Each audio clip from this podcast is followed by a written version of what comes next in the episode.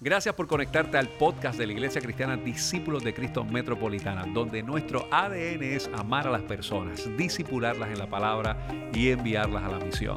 Te invitamos a que permanezcas conectado con este mensaje que sabemos que tiene una palabra de Dios bien refrescante a tu corazón. Amada iglesia, que el Señor les continúe bendiciendo en esta preciosa mañana. Damos gracias a Dios por ciertamente este tiempo tan hermoso que nos da la oportunidad de vivir junto a ustedes y por sobre todas las cosas en esta poderosa mañana compartir la palabra del Señor. La semana pasada comenzábamos abriendo esta serie Impulsados. Y este proceso de ser impulsados e impulsadas por la presencia del Señor comienza con el regalo de la libertad. Así que no es que dejamos el mensaje del domingo pasado en el domingo pasado, sino que para comprender lo que Dios te quiere decir a ti y a mí en esta mañana, lo tenemos que basar desde la afirmación que somos libres en nuestro Señor. Por lo tanto, en esa libertad, ¿alguna vez usted ha actuado por impulso? Pero de los impulsos buenos. ¿Alguna vez usted, por ese shock de adrenalina, usted se ha montado una montaña rusa que no quería? Quizás en algún momento, ya en el sentido más romántico, de ir de te quiero a te amo, ese impulso le ha llevado a decírselo a su pareja. Ay, yo pensaba que iba a haber risas y amén y toda la cosa. esperemos, esperemos, si no hacemos eso parte del instituto. O por impulso, por un encuentro de fe demasiado de profundo, usted ha dicho que sí a un ministerio, a un comité, ha estado envuelto en alguna misión de la iglesia. Y hasta ahora con esa parte de los impulsos estamos bien. Pero ¿y cuando los impulsos no son tan buenos? Cuando de momento usted está lo más tranquilo por la carretera y viene alguien y le rebasa, por no decir un corte de pastelillo, pero ya lo dije. Usted actúa por impulso, no me conteste. Quizás los impulsos de la vida puede ser que nos lleve a reaccionar pero también puede ser que los impulsos de nuestra vida nos lleven a detenernos. ¿Alguna vez ha actuado por impulso? Y los impulsos nos pueden llevar a enfriarnos. Los impulsos nos pueden llevar en muchísimas veces a hacer silencio cuando vemos una situación difícil o cuando vemos injusticia. ¿Alguna vez has actuado por impulso? Entonces, este domingo pasado comenzamos a definir esto de lo que es ser impulsados. Y en el sentido físico, que lo compartía muy bien nuestro pastor, yo no quizás voy a hablar de, la parte física, no tengo moral para hablar del ejercicio físico, pero eh, definíamos que el impulso es como una fuerza que hace que tu cuerpo se mueva. Pero en la mañana de hoy queremos hablar desde el impulso como algo que viene de adentro. Viene por toda una experiencia de vida, Hoy el impulso es la combinación de nuestros deseos, motivos afectivos, que nos hace reflexionar y actuar de manera súbita, pero muy importante, de manera saludable. Por lo tanto, nuestros impulsos tienen que ver con esas experiencias de vida que tú y yo experimentamos a diario.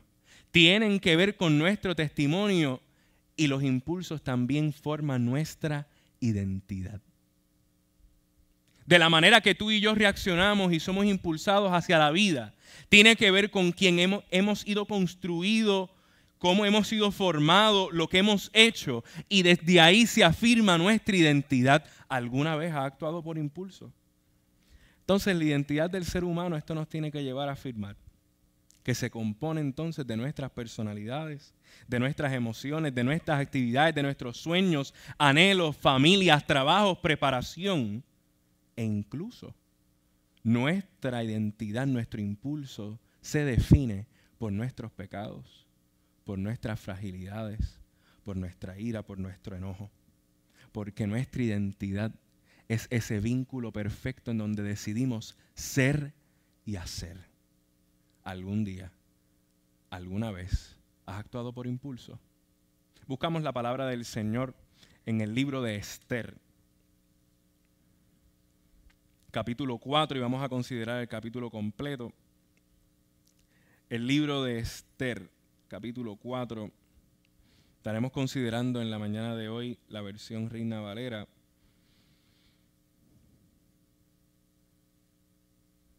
Amén. Leemos la palabra en el nombre del Trino Dios. Luego que supo Mardoqueo todo lo que se había hecho, rasgó sus vestidos, se vistió de silicio y de ceniza, y se fue por la ciudad clamando con grande clamor y amargura. Y vino hasta delante de la puerta del rey, pues no era lícito pasar adentro de la puerta del rey con vestido de silicio.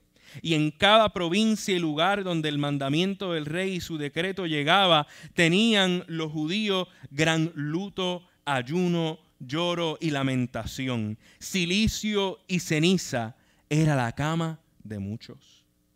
Y vinieron las doncellas de Esther y sus eunucos y se lo dijeron.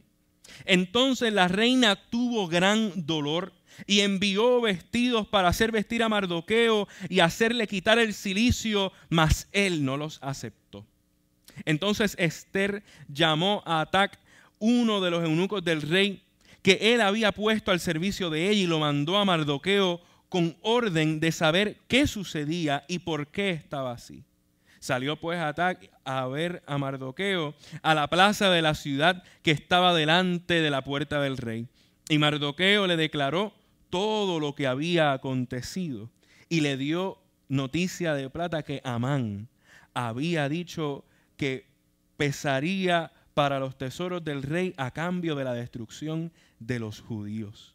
Le dio también la copia del decreto que había sido dado a Susa para que fuesen destruidos a fin de a fin que la mostrase a Esther y se lo declarase y le encargara que fuese ante el rey a suplicarle y a interceder delante de él por su pueblo. Vino Atac y contó a Esther las palabras de Mardoqueo. Entonces Esther dijo a Atac que le dijese a Mardoqueo, todos los siervos del rey y el pueblo de las provincias del rey saben que cualquier hombre o mujer que entre en el patio interior para ver al rey sin ser llamado, una sola ley hay respecto a él, ha de morir. Salvo a quien el rey le extendiere el cetro de oro, el cual vivirá. Y yo no he sido llamada para ver al rey en estos 30 días. Y dijeron a Mardoqueo las palabras de Esther. Entonces dijo Mardoqueo que respondiesen Esther, no pienses que escaparás en la casa del rey por más que cualquier otro judío. Porque si callas absolutamente en este tiempo, respiro y liberación vendrán de alguna otra parte para los judíos. Mas tú y la casa de tu padre pereceréis. Y quién sabe si para esta hora has llegado al reino. Y Esther dijo que respondiesen a Mardoqueo, ve y reúne a todos los judíos que se hallan en Susa y ayunad por mí. Y no comáis ni bebáis en tres días noche y día. Yo también con mis doncellas ayunaré igualmente y entonces entraré a ver al rey, aunque no sea conforme a la ley. Y si perezco, que perezca. Entonces Mardoqueo fue e hizo conforme a todo lo que le mandó Esther. Que hoy también está tu palabra nos pueda ayudar a hacer todo lo que tú nos has mandado y enviado a hacer que en esta preciosa mañana que hemos gozado de una presencia poderosa tuya desde el comienzo, pueda seguir hoy, Señor, hilvanando en nuestros corazones la identidad suficiente, el impulso de tu espíritu suficiente para ir y hacer tu obra en este tiempo. Háblanos, Señor. Y por sobre todas las cosas, danos fuerzas para responder y serte fieles en este día. Todo esto te lo pedimos, Señor, confiadamente en el nombre de Jesús y en el Espíritu que da paz. Amén. Amén. La semana pasada vimos cómo el pueblo de Israel disfrutó de la libertad que Dios le dio. Caminaron en seco en medio de las dificultades que estaban atravesando. Atrás quedó el mal, la opresión, la tristeza, todo eso quedó atrás. Pero no pasaron tantos años que el pueblo de Israel fue conquistado nuevamente. Salen de Egipto y luego los conquista Babilonia. Luego los conquista Asiria. Y ahora el pueblo de Israel está sufriendo por la conquista del reino persa. Y es tanto el sufrimiento que este pueblo está atravesando. Es tanto el proceso de identidad que ellos ya habían construido, pero todo el tiempo se les derriba en su cara. Todo el tiempo lo que han construido es destruido. Todo el tiempo por lo que se esfuerzan no ven un resultado particular en ello. ¿Alguna vez ha actuado por impulso? Entonces, no era meramente que este pueblo una vez más era conquistado. Es que en este tiempo había unas implicaciones particulares. Si a ti te conquistaban, no solamente conquistaban tu tierra, tu cultura, tu país, tu gobierno, obviamente. Para este tiempo también ellos entendían que conquistaban a tu Dios. ¿Usted se imagina en esa situación? Que nos puede sonar bastante parecida, de hecho, en el que tú y yo estamos intentando construir nuestra identidad, en el que tú y yo oramos, leemos la Biblia, nos sentimos que estamos bien pompeados espiritualmente y de momento sucede algo que trastoca todo el proceso del impulso y tú sientes que hasta derriban tu fe y tu Dios. Pero en esta mañana, hoy el Señor nos afirma que aunque veamos los impulsos contrarios del mal, hoy el Espíritu de Dios nos quiere capacitar para darnos un impulso en nuestra identidad y afirmar que Dios es quien va contigo y conmigo. Y desde esa afirmación es que podemos frente a cualquier circunstancia, frente a cualquier locura o incongruencia, afirmar la fidelidad de Dios. En este tiempo la incongruencia la encarnaba el rey Azuero.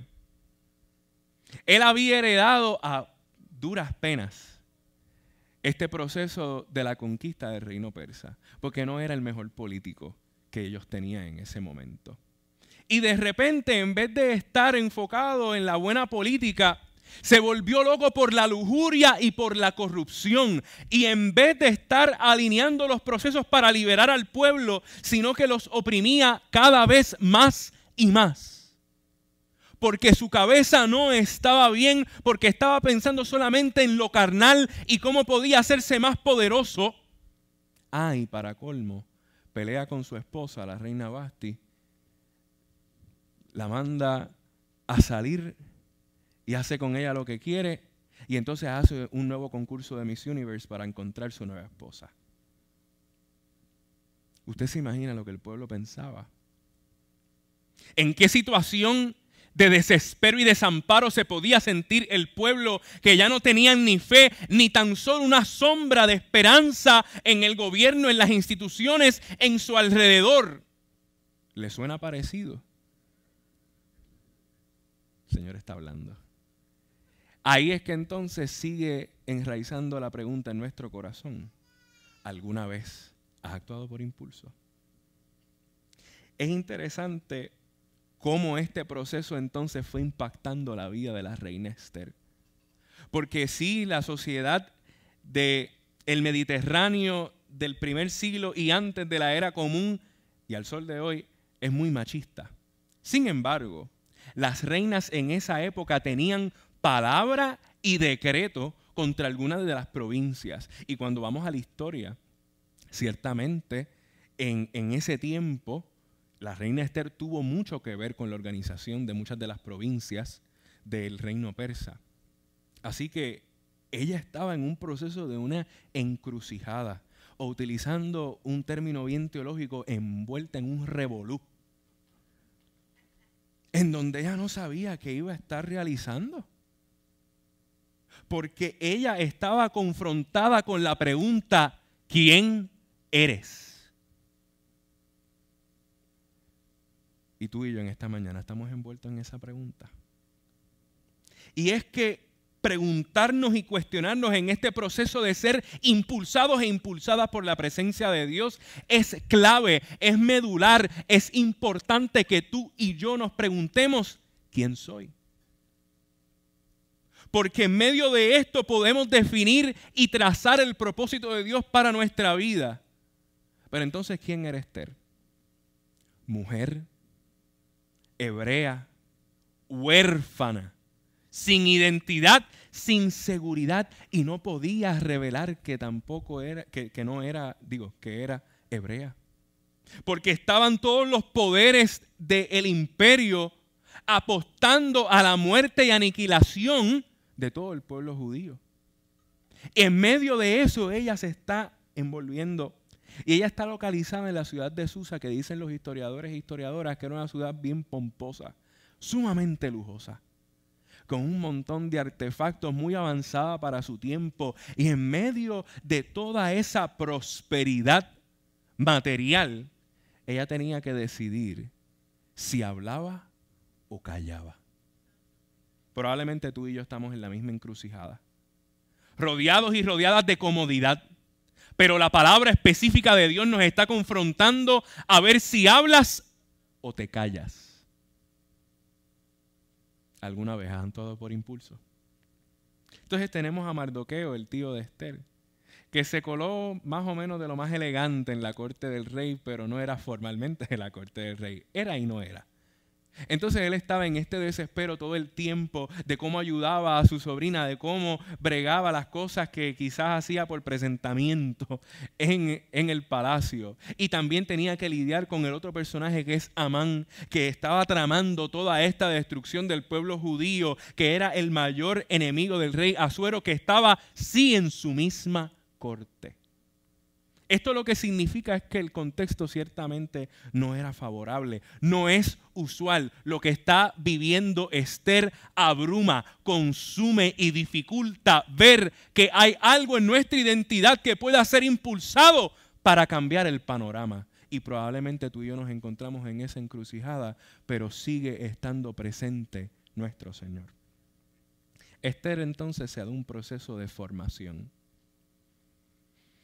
en donde ella afirma que por el ayuno, eso a lo que tiene que ver con el texto, que con las disciplinas espirituales, tú y yo podemos calibrar nuestra mente y nuestro espíritu para acercar nuestra identidad al impulso del Espíritu de Dios. Y ella está clara de cuáles son las injusticias. Esther está clara de lo que tiene que hacer, pero las presiones son muy difíciles. Y ella está envuelta en todo este proceso preguntándose, ¿por qué yo estoy aquí? ¿Para qué yo estoy aquí? ¿Cuál es mi propósito en este palacio? Y hoy Dios nos ha regalado una experiencia de adoración magnífica, preciosa. Pero probablemente tú y yo hemos llegado con estas mismas preguntas. Señor, ¿por qué yo estoy aquí? ¿Para qué tú me tienes en este lugar? Porque yo estoy viviendo esta experiencia. ¿Podré salir? Si hablo, temo que me puedan matar. Y esto puede ser figurativa o literalmente.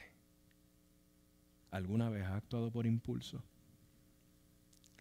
Y este proceso de identidad nos lleva, nos tiene que llevar a una búsqueda profunda, en donde tú y yo podamos solucionar en la presencia de Dios que el fortalecimiento de nuestra vida se da en su crecimiento y actuando en el nombre de Dios. Y es aquí donde se va a dar toda la afirmación y la fortaleza de nuestra vida para entonces ser confrontados y confrontadas con la segunda pregunta. ¿Qué vas a hacer? Cuando nos vamos acercando a este proceso de identidad, de estar alguna, de alguna manera claro o clara de quiénes somos en Dios, lo importante y lo clave es entonces preguntarnos, ¿qué vas a hacer? Mardoqueo le envía que le informen a Esther del plan que quieren hacer para matar a todo el pueblo, a su pueblo. Y que para colmo le pida al rey que le haga un favor y es que eso envuelve demasiadas cosas a la vez porque envuelve decidir confesar su etnia. Eso significa ir en contra de los decretos del rey. Eso confirma la peligrosidad del contexto donde ella está. Y en medio de ese proceso probablemente Esther estaba nublada, totalmente confundida con las decisiones que tenía que tomar. ¿Y cómo no? Pero entonces Esther empleó una destreza que para su tiempo no estaba definida de esa manera, pero ella actuó con inteligencia emocional. La inteligencia emocional es definida por Daniel Goldman, quien es periodista y especialista en los temas de psicología, como la habilidad para entender y manejar nuestras emociones y las personas que están alrededor en nuestro contexto. Y el proceso de inteligencia emocional tiene cuatro etapas muy particulares. La primera es percibir. ¿Percibir qué? Cuando usted y yo estamos siendo dominados o dominadas por nuestras emociones. Mire, si la temperatura de mi cuerpo se pone más caliente, ya yo sé que contento no estoy. Si yo empiezo a mover el pie así, puede ser que la música está buena, lo hice en la mañana de hoy, pero también puede significar a la velocidad que sigue aumentando que probablemente yo me estoy dando cuenta que no estoy muy contento. Como también que si me siento bien relajado, estoy como si cada hora durara cuatro días, estoy demasiado relajado y no hay ningún problema con eso. Pues que usted y yo podamos percibir cómo nos estamos sintiendo, qué es lo que pasa fisiológicamente en nuestro contexto, en nuestra vida, es importante para desarrollar la inteligencia emocional. Porque esto nos va a llevar entonces a manejar esas emociones en particular. Y lo clave en el proceso tanto de la historia de Esther como del llamado que hoy Dios hace a nuestra vida es que podamos manejar nuestras emociones. Eso no se cumple de la noche a la mañana, así que tenga fe, no se preocupe. Manejar nuestras emociones toma tiempo. Toma intimidad espiritual con Dios. Toma ir al psicólogo, a la psicóloga o al psiquiatra, porque tener doctores y doctoras especialistas en salud mental no es del diablo. Y esto es bien importante porque cuando vamos manejando nuestras destrezas, nuestras emociones, podemos saber cómo vamos a reaccionar. Por eso es que la inteligencia emocional en el caso de Esther es lo que hace, es, casi un proceso espiritual en donde ella decide ser diferente frente a lo que está viviendo. Y muchas veces los errores que tú y yo hemos cometido tiene que ver porque no hemos aprendido a percibir ni a manejar nuestras emociones. Pero esto es un proceso, le digo, de todos los días. En tercer lugar, ¿qué envuelve este proceso de eh, la inteligencia emocional? Comprender. No es lo mismo saber cuáles son las emociones, identificarlas son bien importantes, pero comprender el por qué tú te sientes de la manera que te sientes es más importante aún. Esto nos ayuda a poder manejar la juventud.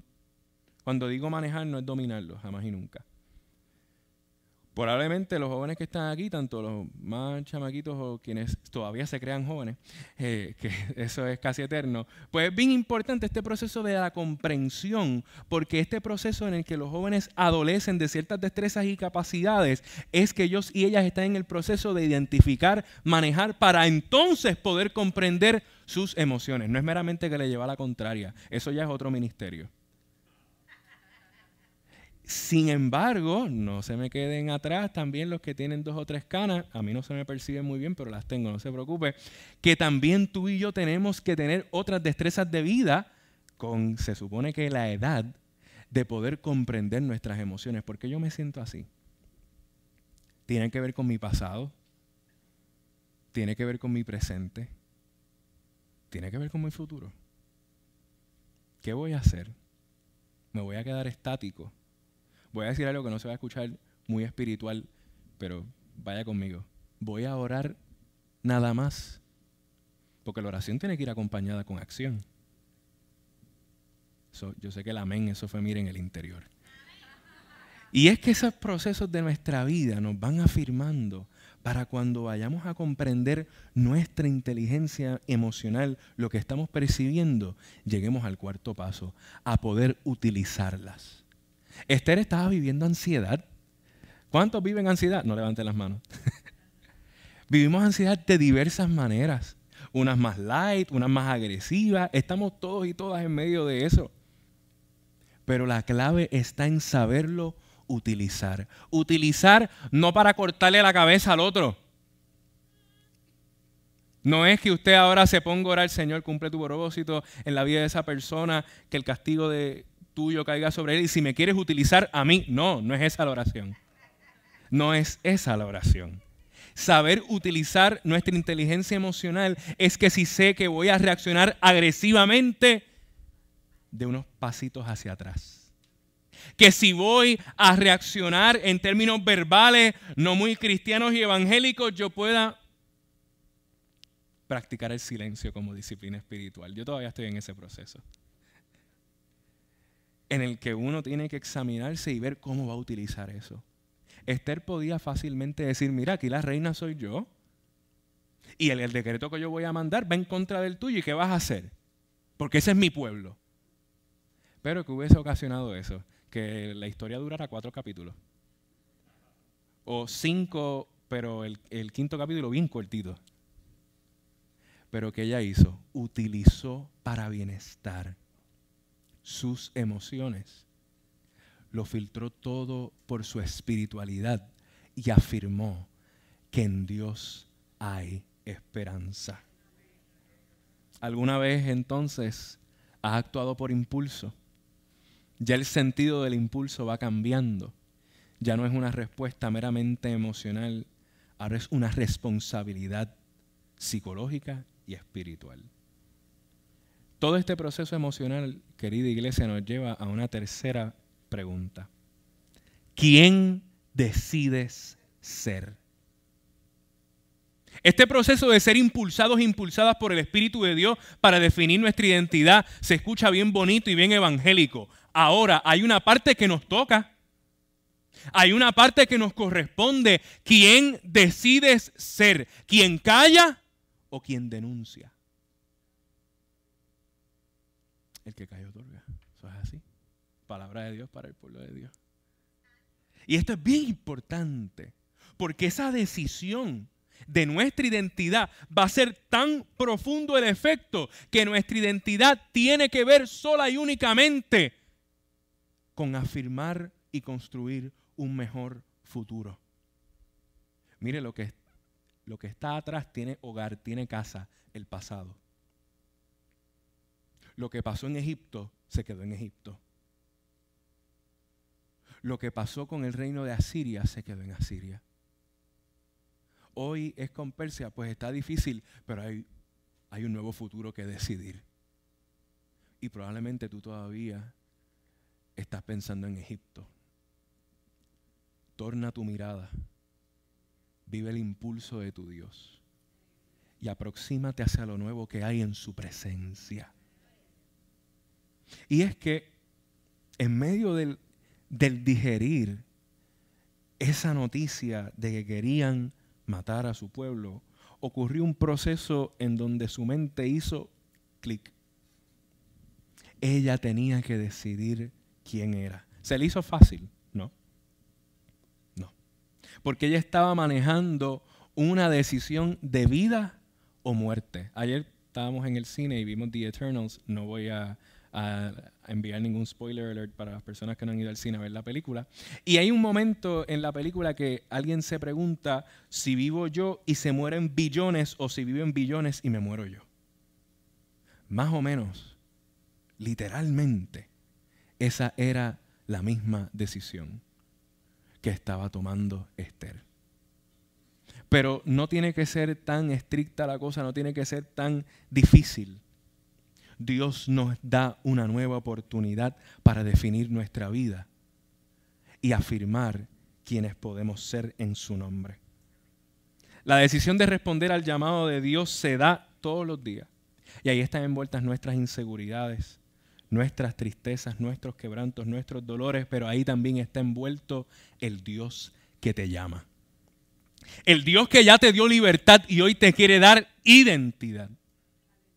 Para afirmar en todo tiempo que el regalo de la identidad nos afirma en su gracia, en su poder, en su propósito, en lo nuevo que Dios tiene para ti y para mí. Como iglesia, nos tenemos que involucrar en el proyecto de desarrollar una identidad para impactar a todo Puerto Rico que le falte identidad. No porque nuestra identidad sea la más clara, sino porque hay un mensaje del poder de Dios que nos afirme en identidad, que nos afirme en gracia, que nos afirme en poder y ante todo en amor. Como seres humanos, a nuestros vecinos y vecinas, a nuestros compañeros y compañeras de trabajo, a nuestras familias, a nuestras parejas, a nuestros hijos e hijas. Es importante y vital compartirle que la identidad es lo más importante que deben definir en su vida. Un momento dado, Dios me dio el privilegio de dar clase. Y yo le decía siempre a mis estudiantes, si, si en tu vida se atrasan unos procesos, pues eso es parte de. Pero el proceso que nunca se debe atrasar es el proceso de estar claro y clara de tu identidad. Y estar claro puede ser desde que no estoy claro o clara hasta que me voy formando, buscando, desarrollando inteligencia emocional y decidiendo para el futuro. Todos y todas estamos ahí. Pero el Señor nos lanza un reto. Tienes que decidir el versículo 14 es uno de los versículos más confrontantes de esta historia. Y me gustó muchísimo cómo lo trabaja la reversión Reina Valera. Si callas absolutamente en este tiempo, respiro y liberación vendrán de otra parte para los judíos. Mas tú y tu casa y la casa de tu padre pereceréis. Tú puedes decidir lo que tú quieras pero te anuncio.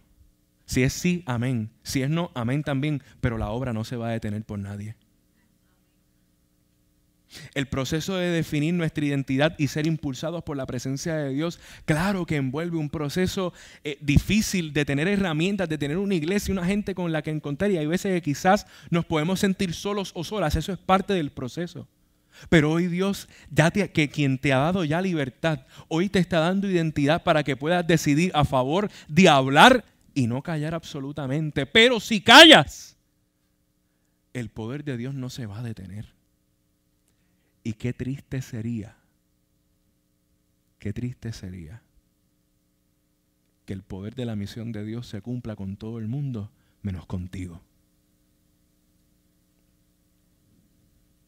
¿Alguna vez ha actuado por impulso?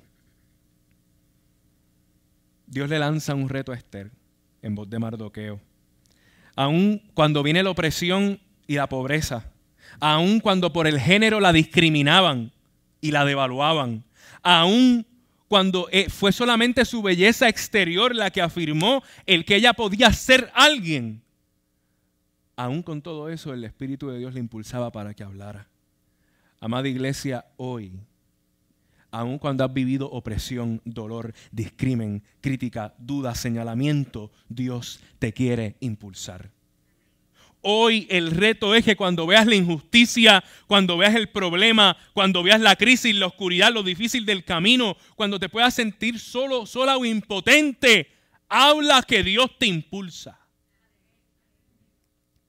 Y si nos impulsa es porque nos tiene en sus manos, es porque nos tiene en el regazo de su presencia.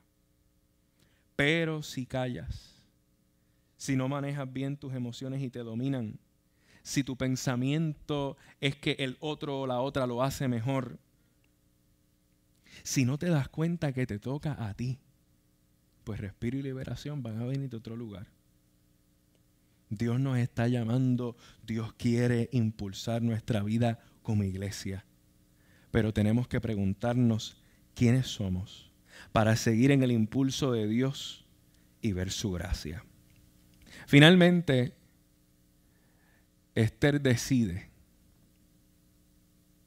al punto de afirmar, si perezco, que perezca. Y es que cuando tenemos la fe suficiente en aquel Dios que nos da identidad, que nos ha dado libertad, para aproximarnos hacia adelante, la historia termina en una historia de valentía, de fe de futuro y de visión, porque el pueblo de Israel se siguió desarrollando aún en el exilio. Y fue difícil. Y fueron años de silencio los que se siguieron desarrollando, años difíciles de alabanza, pero de mucha historia, en donde un pueblo siguió caminando al punto de ir conquistando muchas áreas y expandiéndose por toda la región del Mediterráneo, al punto y al colmo de desarrollarse en la afirmación y en la gracia de que un pueblo pequeño de Nazaret le diera lugar a nuestro Señor y Salvador Jesucristo.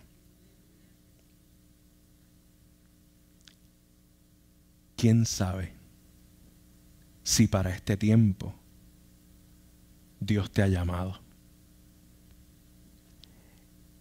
Quizás hoy tú estás frente a unas puertas bien complejas, quizás frente a la corte del rey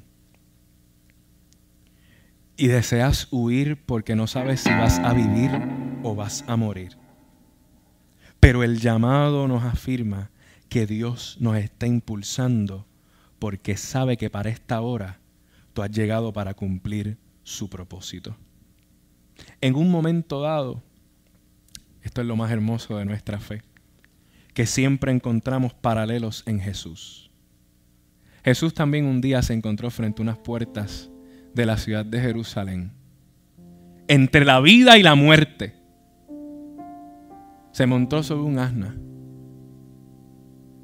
y entró en contraprotesta contra el imperio romano. Y la gente decía, bendito el que viene en el nombre del Señor. Y Jesús lo hacía porque lo que sucedería en ese caminar iba a posibilitar que hoy tú y yo fuéramos llamados hijos e hijas de Dios. Y esa entrada por esas puertas en Jerusalén jamaquió a los líderes religiosos de la época, a los doctores de la ley, a los fariseos que hoy dos o tres siguen vivos por ahí. Y cuando vieron a la multitud que seguía a Jesús, se molestaron, se cuestionaron por qué eso era posible. Eso era en contra de la ley. ¿Y sabes lo que se atrevieron a decirle? Señor, manda a callar. Manda a callar a tus seguidores. Si hacemos una retrospección, si callamos absolutamente, respiro y liberación va a venir de otro lugar. Y cuando a Jesús le dijeron eso mismo, en Lucas 19 Jesús le afirmó a aquellos fariseos, yo te aseguro que si ellos callan, hasta las piedras van a hablar. Hoy tú y yo tenemos que decidir si callamos o hablamos. No tengas miedo es el impulso del Dios que te ha libertado, aleluya. Y quien hoy te da libertad, el que te regala la maravillosa oportunidad de ser llamado hija e hijo de Dios. Ese es el llamado en este día. Que nosotros y nosotras podamos reconocer que vivimos por lo que Dios dice que tú y yo somos la palabra de Dios nos ha impulsado en esta mañana para entendernos como sus hijos y sus hijas, para entendernos desde su amor. Daniel, es que me hace falta esto. No te preocupes, su gracia lo cubre. Para decidir sobre el nuevo propósito que Dios te está llamando a caminar para que veas su gloria y su poder. Es que no sé manejar mis emociones, eso es parte del proceso. Pero Dios, quien nos ha dado libertad, quien nos ha regalado identidad, hoy te quiere impulsar, iglesia. Hoy te quiere impulsar. Y te llama por nombre. No calles absolutamente, bendito el Señor. No calles absolutamente. Pues así como Esther decidió, así como Jesús de Nazaret decidió entrar para proveer salvación para toda la humanidad, así hoy el Señor te llama con un grande y bendito propósito. ¿Quién eres? ¿Qué vas a hacer? ¿Y qué vas a decidir? Lo más recomendable es que nos podamos ver como hijos e hijas de Dios, gozar de su libertad y afirmar nuestra vida en la identidad que Dios nos ha regalado. Si en esta mañana tú te has sentido llamado y llamada por Dios, ponte en pie.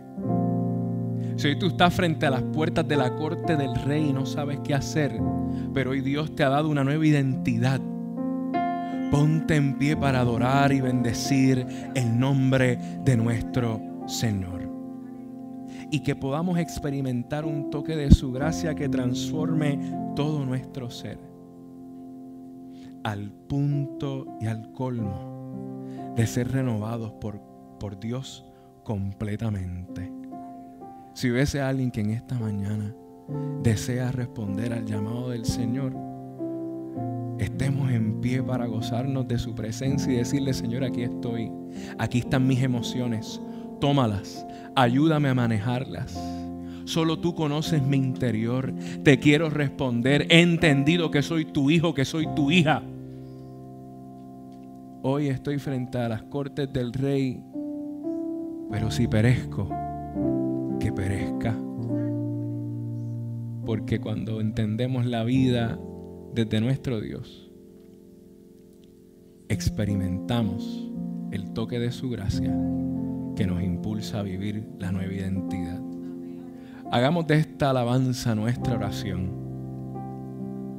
y que sea Dios en su misericordia abriendo nuevos caminos afirmando nuestra identidad para que hoy no callemos absolutamente, sino que levemos nuestra voz al cielo, porque somos hijos e hijas de Dios. Gracias por haberte conectado a nuestro podcast de la semana de la Iglesia Discípulos de Cristo Metropolitana. Te invitamos a que continúes conectado con nosotros en nuestra página de internet que es www.icdcmetro.com y que sigas compartiendo este mensaje a través de Facebook, Twitter, YouTube e Instagram. Gracias por haber estado con nosotros. Dios te bendiga.